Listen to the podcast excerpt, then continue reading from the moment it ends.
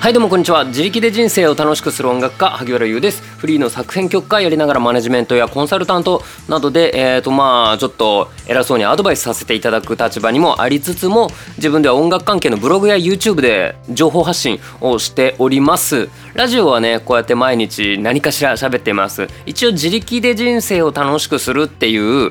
なんか当たり前なんだけど、それってどうやんのみたいな、ちょっと難しいよねみたいなちょっとフレーズをなんか思いついたので、じゃあこういう考え方に基づくというか、こういう考え方に至るための考え方のお話なんかをなんとなくしてるような気がします。よかったらお付き合いくださいませ。さあ、そんなことを言いながら、今日は日曜日なので、1週間の自分の配信を振り返るっていう回でございます。これもいや、ラジオはその本当ペーペーなので、全然下手っぴなのでね、ちゃんと自分のを聞き返そうと思って日曜日にその反省会と思ったんですけど、ちょっとね聞き返してないんですよね今週。いやーほんと、いや今これ喋ってないでまず聞き返せよっていう感じなんですけど、そうするとね1週間分聞くとなんか2時間3時間経っちゃうので、ちょっと今日はどんな話したっけなーってこうタイトルだけ見ながら喋るっていう、こう手抜き回でございます。なのでまあよろしかったらお付き合いいただけたら嬉しいけど、でも別にそんなお時間忙しければ他の回の方がまだいい話してると思いますので、そちらを聞いてくれたら嬉しいですっていう感じで、じゃあやっていきましょう。先週も日曜日にこんなお話をしたので、月曜日の分からですね。月曜日は、ミスを減らす努力は努力を減らす努力からっていう、話をしました。これはつまりはあれですね。ミスを減らそうっつっていつもこう気を張ってなきゃいけないっていうの、それ結構大変だから、普通にやってもミスしないような作り仕組みを作った方がいいんじゃないかなみたいな、そういう感じですね。一旦仕組み作りをしなきゃいけないってなると結構面倒なんですよ。それをやるのが結構大変で、でもまあじゃあやっちゃえばいいか、面倒だけどって言って仕組み作りせずにマンパワーでやっちゃうんですけど、そうするとまあ毎回ミスが起こる可能性をはらんでるよねっていうことなので、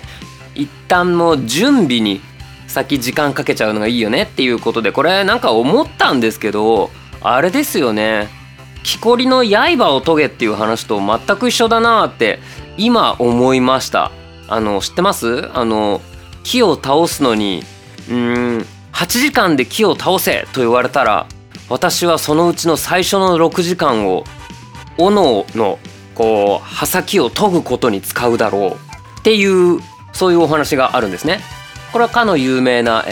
コビー先生ですね。スティーブン・コビーさんの7つの習慣っていう本で出てきたんじゃないかな、多分わかんないけど、だからただがむしゃらに頑張るっていうだけじゃないよねみたいな、そんなお話ですね。僕は結構うっかりミスが非常に多いので、ミスできないようなシステムを作るのは結構やるようにしていますね。でももちろんね、システムが古くなっちゃってたりしてるのに、このシステムでやれば大丈夫って盲信してるのもまあ良くないですよね。なのでそこはちょっと気をつけなきゃいけないですけど、そのなんだろうな、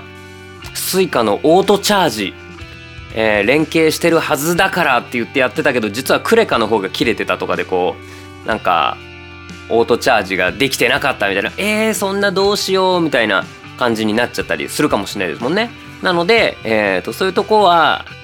一応見直しもしましょうみたいなとこは、言っておけばよかったかなっていうのがそういえばあった気がしてます。それが月曜日のミスを減らす努力は努力を減らす努力からというお話でございました。次、火曜日。火曜日、好きな人がいる人を好きになるのは罪かっていう、このとんでもなく毛色の違うお話でしたけど、なんかこれお便り相談会っつうの、返信会ですね。面白かったです。な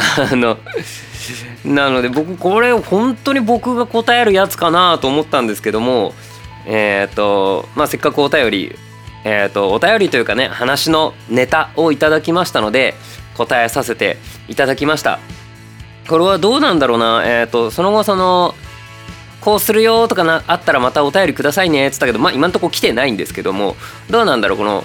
僕にこういう相談をするってどうなんだろう、本当に悩んでて誰かになんか意見欲しいと思ってたのか、それともネタとして面白いからこういう話投げてみようかなだったのか、どっちだかはちょっと僕分かんないんですけども、でも、結果的に僕もあそっか自分ってこういう風に考えてんのかみたいな風にも、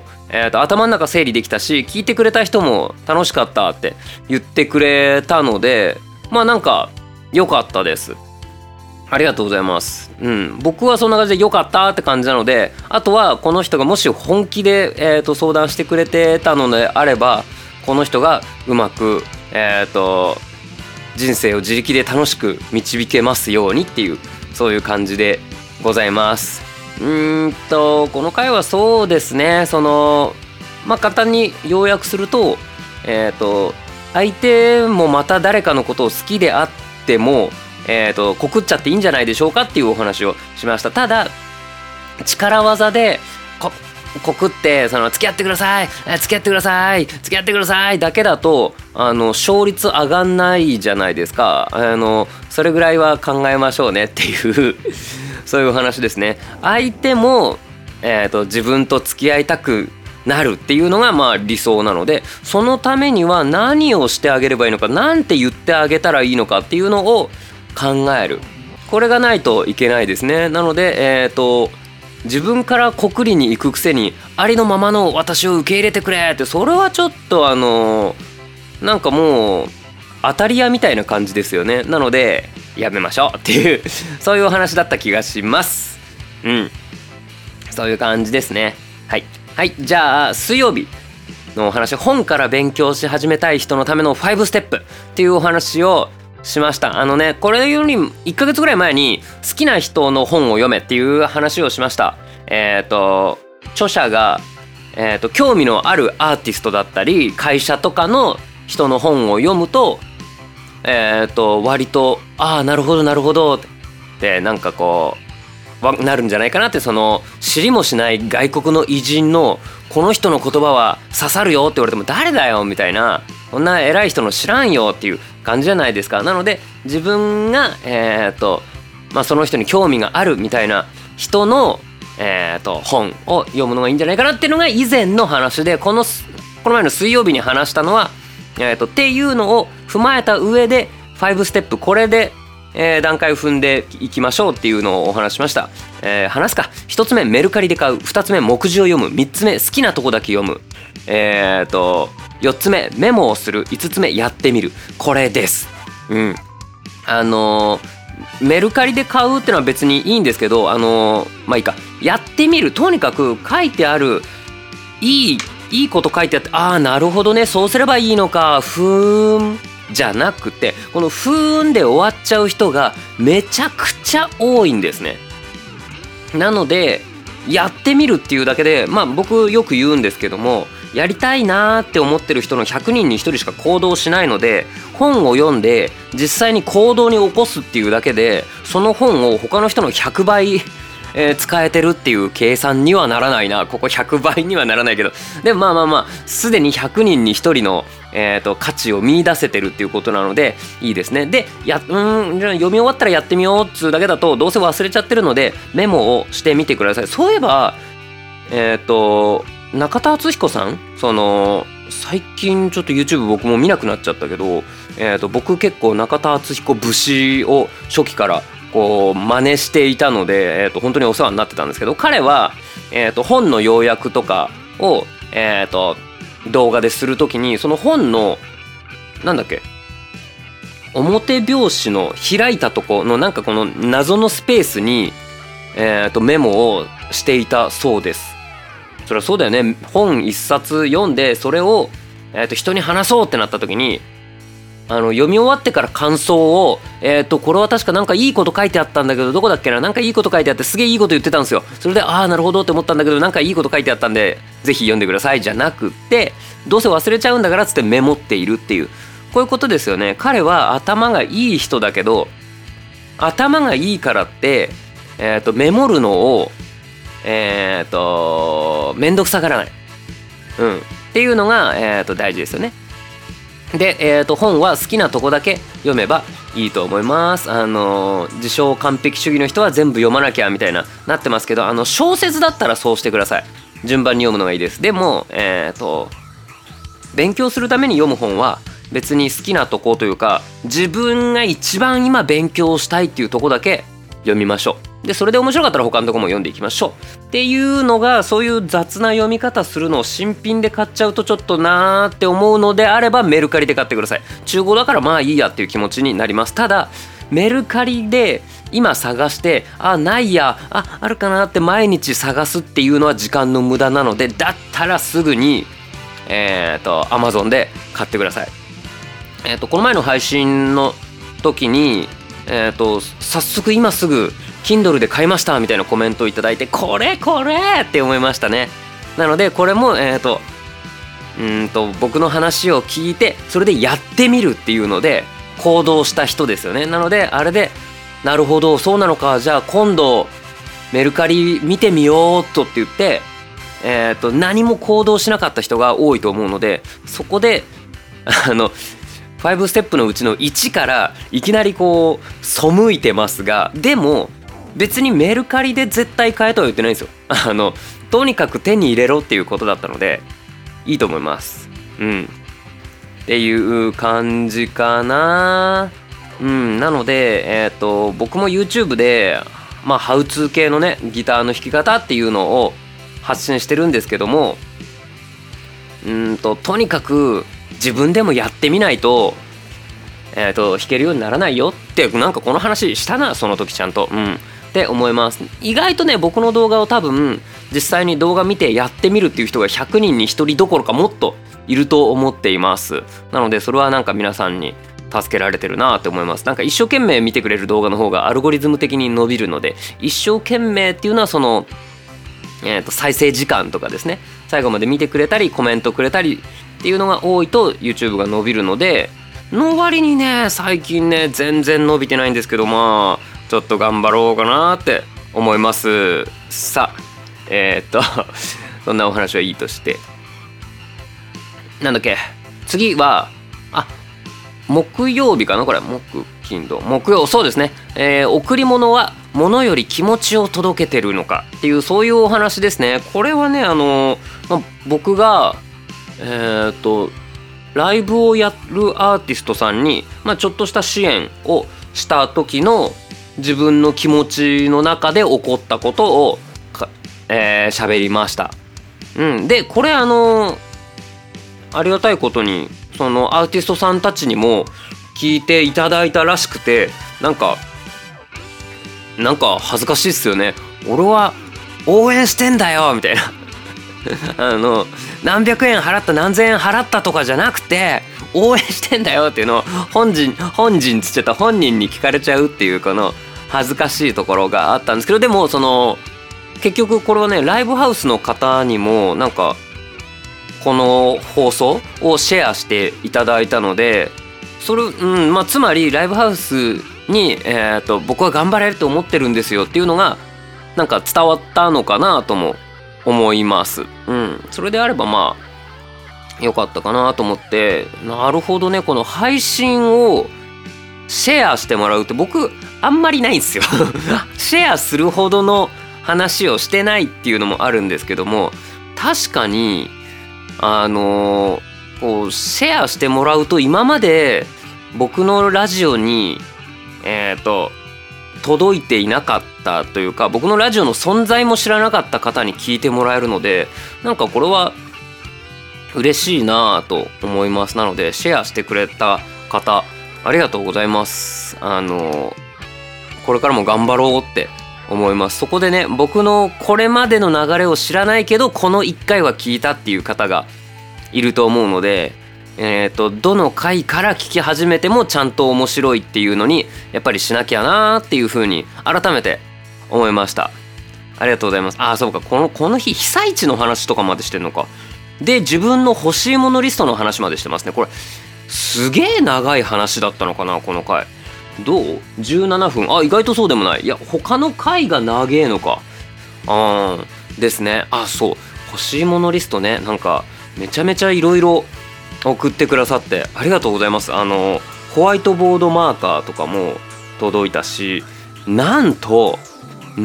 これ、ここで言っちゃおうかな、ここで言ってもいいか、ブーツ届きました。ドクターマーチン、ありがとうございます。びっくり。さあ、匿名だったあれはお名前入ってたか、涼しくなったら履いてくださいって言っていただいてるので、ありがとうございます。それまでにちょっと育てます。あれ革なのでね、ありがとうございます。いやー嬉しいありがとうございます。さあ、そう、そんなわけで、その次の回が靴屋が好きっていう雑談っていうあれですね。いや、この日全く台本書いてないんだな俺。だから何を話したかっつうと、あれか、癒されるみたいな、幸せな時ってどんな時ですかみたいな質問をいただいたやつだ。で、なんか何でもいいから好きなこととか語ってくださいって言われて、僕ね困るんですよ、趣味がなくて。好きなこと何って言われて、なんか目標達成した時とかっすかねっていう話をしようと思ったけど、それだとつまんないなっていう話もなんかその時した気がするな。なのでその時したのはベスト3みたいな感じでやったな。で2位3位はさらっといった気がする多分。お風呂に入ることと、なんだろう、あと散歩することかな。やべえ、わかんねえや。っていう感じで、第1位はですね、靴屋に行くことですね。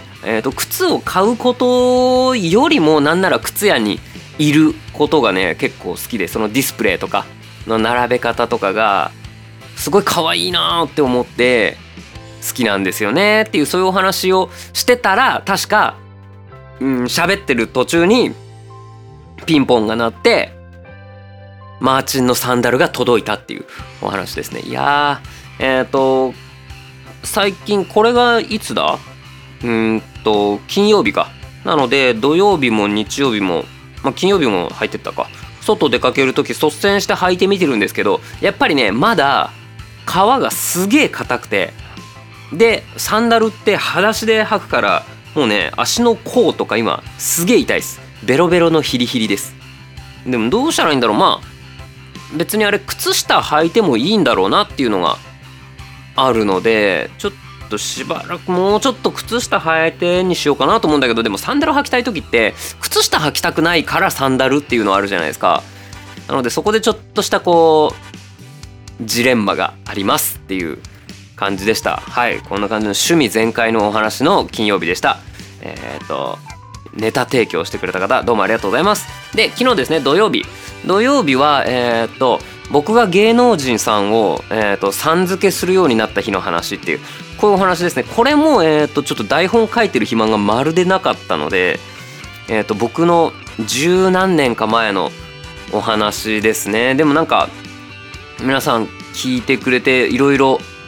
自分なりの感想を持ってくれてありがとうございます。そう、芸能人っていうのは地続きの世界の人だと思われていないっていう節があります。なので、っていうのはこれ実は昔ブログに書いたんだなっていうのを喋った後にというか、喋りながらなんとなくはもしかしてと思ってたんですけど、やっぱりブログに書いてましたね、同じようなこと。なのでそれへのリンクも昨日は貼っておきましたので、よかったら見てくださいっていう感じで、そうだからそのブログで書いてあって、ああ確かにそうだなと思ったけど、お笑い芸人とかって基本バカにされて仕事になってるっていう人だから、さん付けするなんてなんか変だよねみたいなのがあると思うんですよ。とか親しみを込めてちゃん付けするみたいな、ちゃん付けしても失礼じゃないのって今ってふわはるかさんぐらいなんじゃないですか。それ以外なんかまっちゃんとか言うと、みたいなマジでみたいな、そういう感じがどうしてもしちゃいますよね。なのでこれはねなんというか、僕も芸能人、僕は芸能人ではないんですけど YouTuber も結構そうだと思うんですよ。だから僕ヒカキンさんとかラファエルさんとかヒカルさんとかやっぱりさん付けしてるじゃないですか、これまでも。でそれって登録者数がレジェンドだから僕はなんかラファエルさんみたいになりたいと思ってさん付けしてるというか、いや普通に人だからねっていうそういう感じなんですよね。うん、なので僕もその画面の中の人なので、その僕のことを直接見たことないけど、ああなんかお前なかなかやるじゃんって思ってくれてチャンネル登録っていうのをしてくれた人が、3万人ぐらいいるんですね。ちょっとすごいですよね。でその人たちからすると本当に僕がこの世にいるかどうかって分かんないと思うんですよ。まあね、だからそのグッズとかを買ってくださって僕がピックとかに、サインをして発送すると、萩原さんって本当にいたんだって、ゆう先生って実在したんですねって、言われるんですよ。いますっていう感じで、でもまあそれは半分こう僕にそれを言ってくる人ってのはまあ半分冗談で言ってるんですよ。うん、でも本当にそこに気づけない人っていうのが割となのでありますよ。そのコメントで知らない人からなんで僕呼び捨てされなきゃいけないのみたいなそういうのありますよ。でもそれは僕とその人の関係性的にその人が僕に呼び捨てしてるじゃなくて、その人がそこまで考えてないから呼び捨てしてるっていうだけなので、まあ別にいいかなと思っています。ちなみに僕は実はその呼び捨てされないようにちょっとかっちりした服装で YouTube をやっています。YouTube やるときにどんなキャラでいったらいいのかなってなったときに、多分親しみやすい方がいいんだろうなと思ったから、最初の頃とかはパーカーとか着てたんですけど、これだと威厳がないと思って、これ舐められるなと思って、お前結構面白いよとかなんかそういうふざけたコメント来るなと思って、下に見られるなと思ったので、そのキャラ的にこのなんか面白いねって言ってもらってもいいけど、でもちゃんと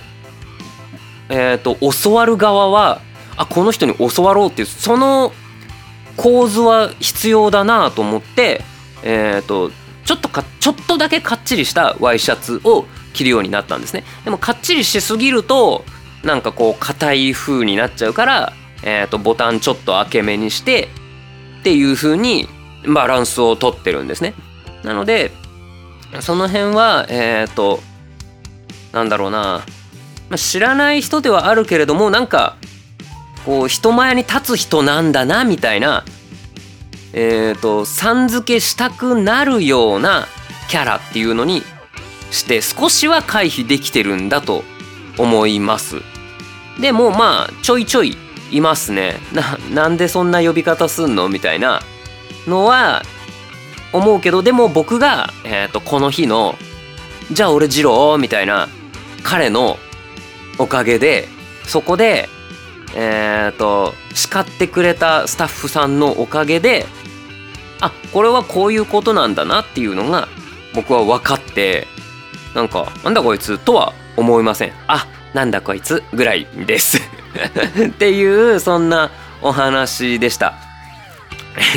もしかしたらね、たまにこうやってやべえ今日マジでもう今すぐ喋んないと今日中に投稿できないどうしようってなった時はこうやって昔話をほじくり返したりして、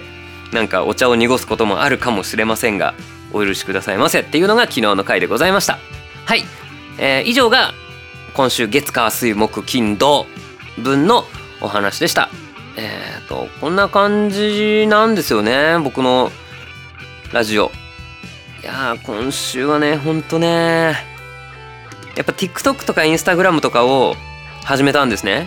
なのでそれに時間取られてるのっていうのと、あとは曲を作るっていうご依頼もまたちょっと今重なっていて、あれオーディションの審査員したの今週かな先週かな、うんまあそんな感じでちょっとねありがたいことにやることがいっぱいなんですけど、あのねやっぱ気圧が低くなったり急に暑くなったりするとちょっとだるくなっちゃいますよね。なので、まあ、そのすごく仕事がいっぱいあって大変っていうのも一応あるんですけども、2割ぐらいは僕の作業能率が落ちてますね。もっとキビキビ働けという感じでございますので、キビキビしていきたいと思いますっていう感じかな。そうなので、そんな感じで TikTok とか Instagram 今頑張ってますので、よかったら見てみてください。昨日ぐらいからちょっと動画の形式スタイルを少し変えてみました。そしたら昨日ちょっとやっぱ数字はちょっと良かったんですよね。なのでこれはまぐれなのか、それとも曜日とかの関係なのかっていうのがまだ統計が全然取れてないので分かんないので、その辺もいろいろやりながら試してみようかなと思います。ちなみにYouTube ショート YouTube ショーツっていう YouTube でも短い縦型動画をアップロードするっていうことができるんですけども、それの実験は今のところほぼ失敗だなっていう結果が出ています。でもこの失敗ってうわーやんなきゃよかったじゃないんですよ。そのやったから気づいたことなんですね。なのでこれはなんかこれを知らない人ってのも世の中いっぱいいるし、 YouTube ショーツ自体を知らない YouTuber もいるし、ショーツを上げたらどの数字がどういう風に動くのか、アルゴリズムはどう動くのか、人はどうやって見てくれるのかっていうのをやった人しかわからないので、やってよかったなって思います。あと最近失敗したことで言うとね、投資積立 NISA の、設定をちょっと失敗しててちょっと損したっていうのがあるんですけども、これもやんないと分かんないですからね。ちなみにこの損したっていうのは投資した額がマイナスになったというわけではなくて、プラス益が減ったっていう感じですね。なので本当はタダでアメちゃん5個もらえるはずだったのになんか3個になっちゃったみたいな、そういう感じですが、でもタダでアメもらえてることには変わりないので、それはなんかちゃんと行動したからかなと思うので、その動かない人よりかは全然得してるなって思っています。で実際に得してるっていうのと、知識もね動かない人よりかはついてるんですね。その投資ってまだまだその保守的な人とかからすると手を出さないっていう分野だと思うんですけど、でも投資をしないっていうことは、それ逆に日本円に投資してるっていうことになるでって、結構結構最近いろんなとこでまたこれ聞くようになりましたね。日本円で持ってるっていうことは今後の日本円の価値に委ねてるっていうことになるので、ちょっと危険かなって僕は思ってるので、いろいろやってます。ちなみにビットコインは今んとこ先月ぐらいからやってるんですけど、ビットコインは今んとこマイナスになっちゃったこれがマイナスになっちゃったからやばい生活できないってほどはかけてないので、このニャハハとか言って笑える程度なのでいいんですけども、おかげでね、こうなったらこういう風に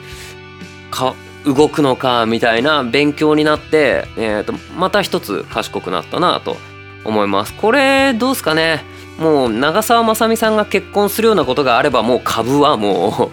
う投資としてはもう大暴落すると思うので